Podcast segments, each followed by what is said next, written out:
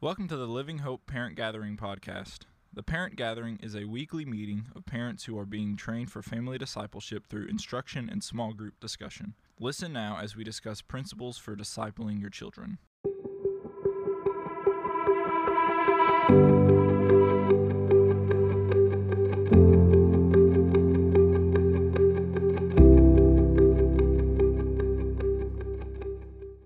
Talking about this morning and is remember been going through the book uh, 10 questions 10 questions every teen should be able to answer about christianity. Um, rebecca mclaughlin uh, wrote that. And so today we're talking about people's perception of kind of heaven and hell and how can we how can we believe in that. And so this week you probably competed or kept score in in some way right? If there's a game there's a score right? And if there's a score someone wins right? And if you're if you're built like me, if there's a score, then it's meant to win, which means there's people I need to beat and defeat, even if they're part of my family, especially if they're part of my family. There's a there's a competing kind of kind of things, right? Even if it's if it's chores and there's taking turns, you keep track, right? There's keeping track, and and and there's this this process of um, scoreboards, you know. Um, if it's a sport, there's a win and lose, there's a scoreboard, and there's standings, and there's other things. Even in in dance and music there are there are levels of of achievement um, your job probably has a scoreboard of some kind. If you work for a business, there's a certain scoreboard that you, you look at. You need to be making money. You need to be able to, to cover your bills. You need to be able to, to keep moving forward. There's a, there's a scoreboard. Schools have scoreboards. There's this, there's testing there's grades, there's attendance, there's all these things that are markers and scoreboards that we're, that we're keeping track of. Nations have scoreboards. They measure kind of the, their wealth and their productivity, and, and there's all these kinds of markers. And it seems like every week there's some sort of tracking coming out nationally and saying, here's what we're doing with this sort of marker and scoreboard, and then people come out and they say, well, we're doing really good because of this. You know, all of my policies are, are doing really well, and, and well, it's not really what we want, but it's really not our fault, and, and it's all the, the scoreboard and the keeping track. And we, it's logical to believe that God does the same thing, right? that that he's keeping score like like he's keeping you know track of good deeds like i was i was nice to the mean kid well very good one point you know i, I came to church great great one point I, I took my Bible with me. Great. One more point. You re- I read my Bible on my own this week. Great, great job. Two points. You know, I, I went on a mission trip. Ooh, 10 points. You know, and then and then we feel like, well, sin, you know, and then there's like deductions, right? And we have this idea that like, well, you know, if we, we punch the mean kid, you know, the next day, you know, minus one point. You know, we we cursed when when we got fouled in basketball, you know, mi- minus one point. And there's like this this big scoreboard, and there's like big ones too. Like if we really hurt someone, maybe minus 20 points or 10 points, or you know, and we we feel like there's this this score scoreboard and it feels right and it feels like that would be the way to go because there's this, this standard, right? And, and particularly if we can set the standard and determine what is right and what is wrong, we can feel really good about ourselves.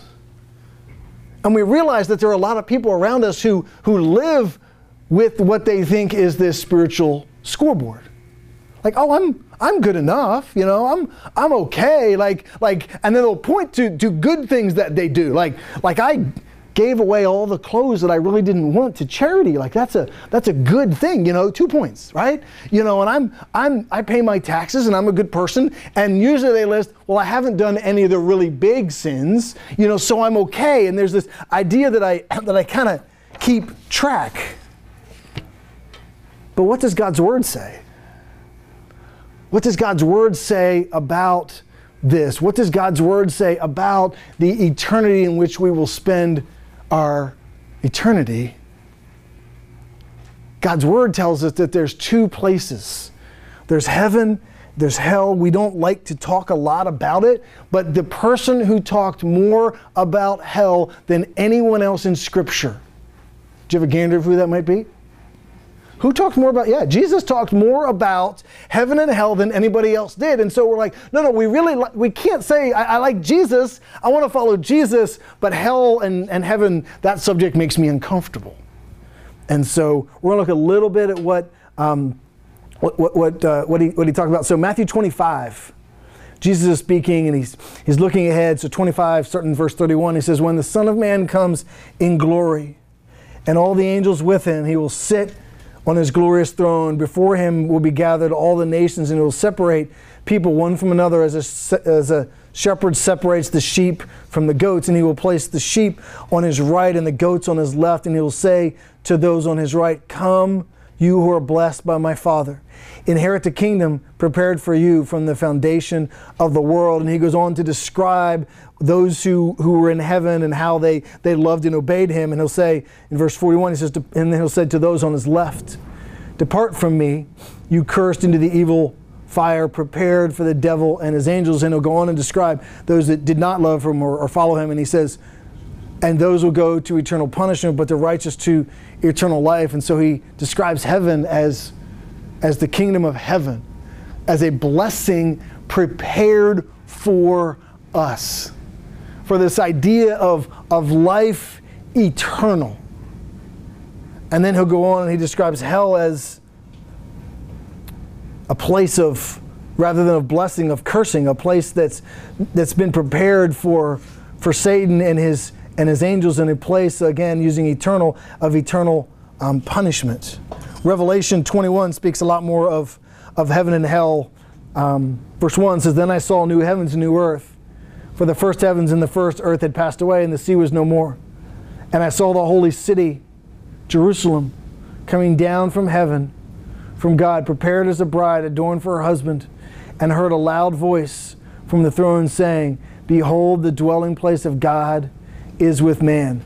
He will dwell with them, and they will be with his people, and God himself will be with them as their God. And he will wipe away every tear from their eyes, and no death shall be death shall be no more, and neither shall there be mourning or crying or pain anymore, for the former things have passed away. And he who is seated on his throne will be will say, Behold, I am making all things new.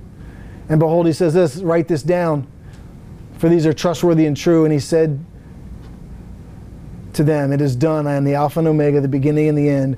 To the thirsty I will come from the spring of water without of water of life without payment. And to the one who conquers will be a heritage, and I will be his God, and he will be my son. Verse 22 says, There's no temple or sun, because the glory of God gives light, and the temple of God is the, is the Almighty. In verse 7, but talks about, so that's the, the voice of heaven. Then verse 8, he said, But for the cowardly, the faithless, the detestable, and for the murderers, the sexually immoral, the sorcerers, the idolaters, the liars, their portion will be the lake that burns with fire and sulfur, which is the the second death. Heaven is breathtakingly beautiful. It's the place where God is. It's all of the things that God is. We talk about God as, as glorious and holy and perfect. And heaven is a reflection of Him. It's the place where He is gone and He, he has built a place for us to enjoy with Him. And so it's a reflection of of who He is. In a, in a small way, your home is a reflection of your family. So sometimes that's exciting, and you're like, yes, this is a reflection of our family. We've got like the pictures put up, and everything's clean, and like, look, this is a reflection of our family. And then the family comes in, and it's like, oh, maybe we're really not that clean, and we're not really that perfect. And so, but it's a, but it reflects who your your character is. There are certain things. If you go to our house in our garage, you'll notice a whole bunch of baseball stuff. My boys love baseball. You will find very little soccer paraphernalia just who we are, right? It's not right or wrong. It's just a reflection of who we are. Others, you will struggle to find a baseball in their house, but you will find a whole lot of other things. You won't find any musical instruments in our house. We are, we like music. We are not good at playing music. So you'll find lots of speakers that play music, but nothing to actually make music. So it's a reflection of who we are. And heaven is a reflection of who God is. Heaven is the is hell rather is the, is the complete opposite of all these things. And so passages of, of hell speak of hell as as darkness. From the oldest book of the Bible, Job, to the last book, darkness is constantly associated with heaven, which makes sense if if God is light and He is the source of all light and good, the, the absence of Him would be would be darkness.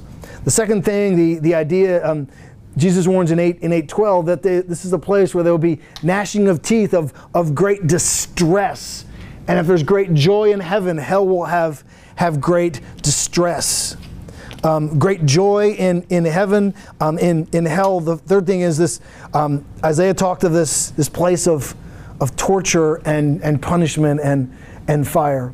And but lastly, um, hell is described as this place of, of separation from God. Heaven is this place of joy and peace and holiness and celebration. Hell is the complete opposite of all of those things. And the most important thing to know about heaven and hell is that our destination uh, is about the presence of God and our relationship with Him. Do we want to be with Him? Do we want to follow Him? Do we want to worship Him? Do we, do we want to be with Him on this earth? If we do, we will, be, we will spend eternity with Him as we express our, our faith in Him, Ephesians, Ephesians 2. If we don't, God's not going to drag us to a place that, that, we, that we don't want to be.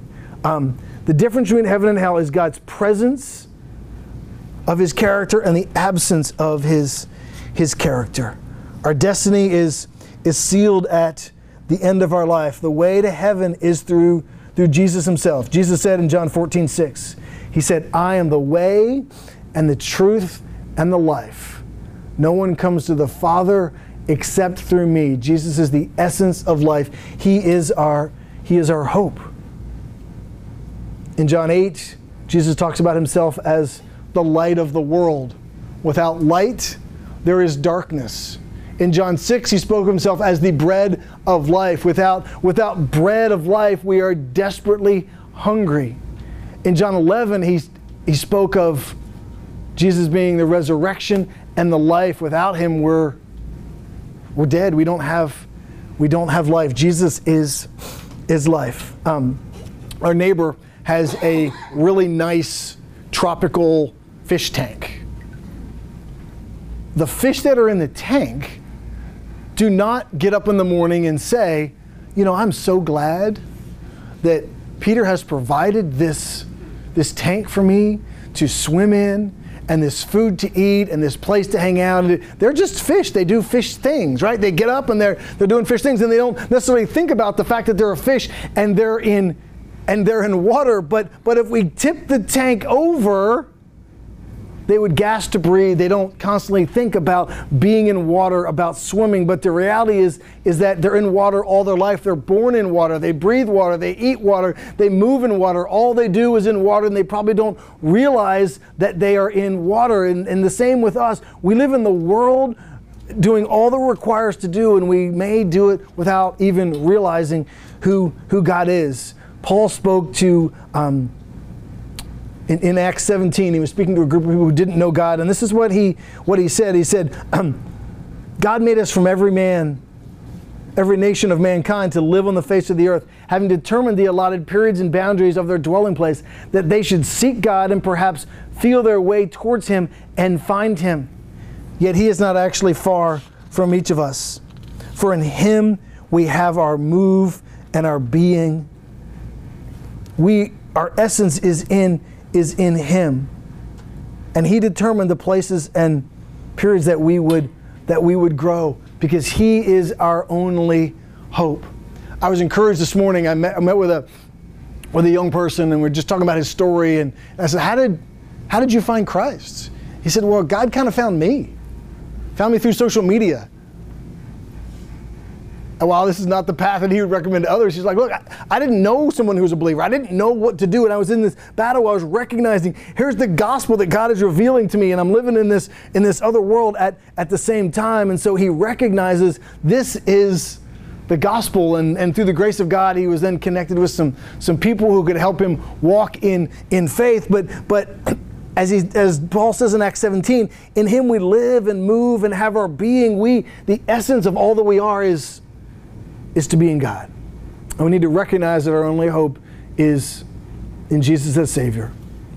Romans 10 9, if we confess with our mouth that Jesus is Lord and believe in our heart that God raised him from the dead, you will be saved.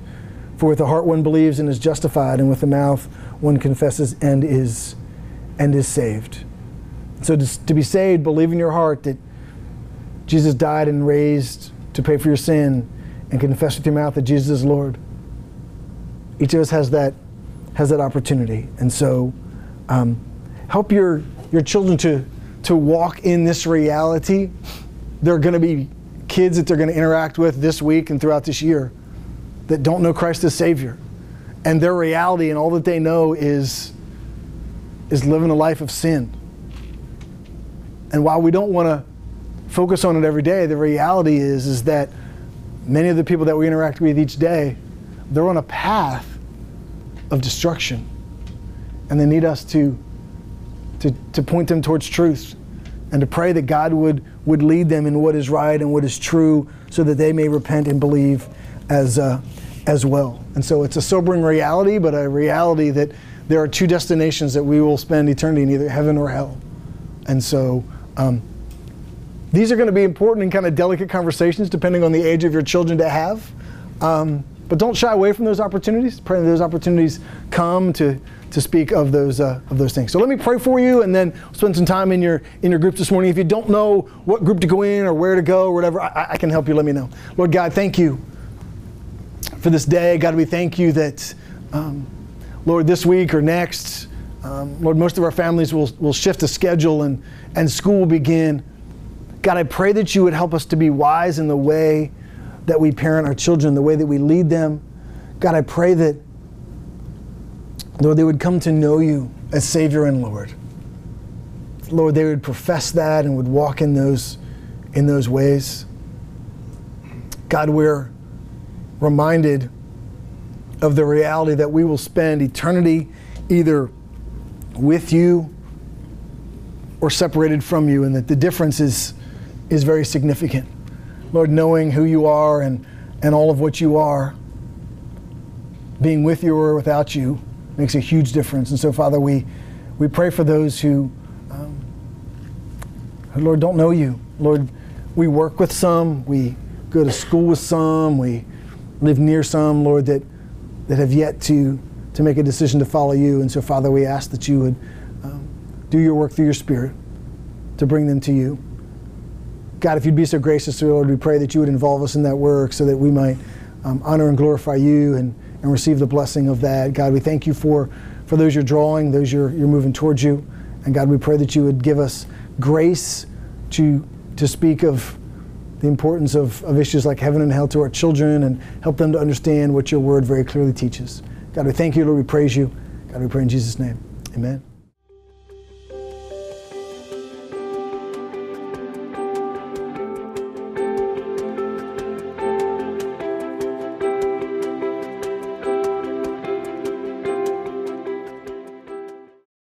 For listening to the Parent Gathering podcast. We invite you to join us at 9:30 on Sunday mornings in room 215, where we will have opportunities for discussion among other parents. For more information about Living Hope Next Gen Ministries, go to livehopeful.com.